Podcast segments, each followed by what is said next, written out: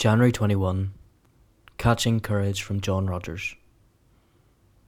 And most of the brothers, having become confident in the Lord by my imprisonment, are much more bold to speak the word without fear. Philippians 1:14. John Rogers was an English pastor in the 16th century. He was the first martyr to be killed under the rule of Bloody Mary. Queen Mary I was the Queen of England and Ireland from 1553 she is remembered for her brutal attempts at reversing the Protestant Reformation, which was moving fast in England at the time. John Rogers was a pastor who faithfully preached the gospel of Jesus Christ and the doctrines of the Reformation, and he certainly did preach, he was a powerful preacher. But Queen Mary I was a ruthless leader who held tightly to Roman Catholic doctrine. When she came into rule, she ordered that anyone who taught or held to Protestant doctrine shall be put to death for their heresy, and she was looking closely at preachers like Rogers. Fearlessly, John Rogers on that first Sunday preached the gospel that we are saved by grace alone, through faith alone, in Christ alone. Well, for doing this, he was arrested and imprisoned, and that was the last sermon he would ever preach. In 1555, he was told to recant his views and endorse the Roman Catholic dogma, and in doing so, his life would be spared. But his reply was, That which I have preached, I will seal with my blood.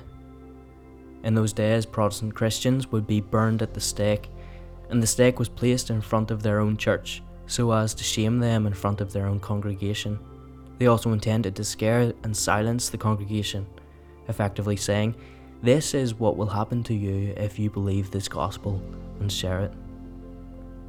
So John Rogers was marched past his church building and his congregation, who were encouraging him and urging him to stay true to the faith and the gospel he preached. There were also people in the crowd mocking and jeering at him, belittling him. Despite this, he was said to have marched to his death triumphantly. He knew where he was going in fact, the ambassador to France said it looked as though he was going to his wedding day. Rogers recited loudly Psalm 51 by memory as he went. He reached the stake and was tied to it, facing the crowd, and in the crowd was his wife and children, who he hadn't seen for two years. In fact, this was the first time he saw his youngest child, for his wife was pregnant when he was imprisoned. And while he was tied to the stake, his children were trying to break through the crowd to get to him. This must have been traumatic for his family. He was surrounded by gunpowder and satellite. As the flames engulfed his lower body, remaining calm, he began rubbing his hands together in the flames as if they were in cold water. And this was to say he had been cleansed by the blood of Christ. He then lifted up his hands and reached out to heaven until the flames consumed his arms. His spirit gave up and into the loving arms of Christ he went. His death encouraged many, many more to hold firm to the true gospel, and encouraged preachers to continue proclaiming it boldly in the face of martyrdom. And so many died at the hands of Queen Mary I.